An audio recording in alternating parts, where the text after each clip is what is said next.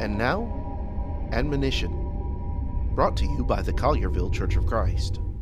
When David writes in Psalm 139 concerning the fact that he could not escape the presence of God, though he didn't want to, he also says this If I take the wings of the morning and dwell in the uttermost parts of the sea, even there your hand shall lead me, and your right hand shall hold me. Let us be those who, like David, want God to guide our lives. Let us be those who, like David, want God to lead our paths. And let us look to His Word to live as He desires for us to live. For more from the Collierville Church of Christ, visit colliervillecoc.org.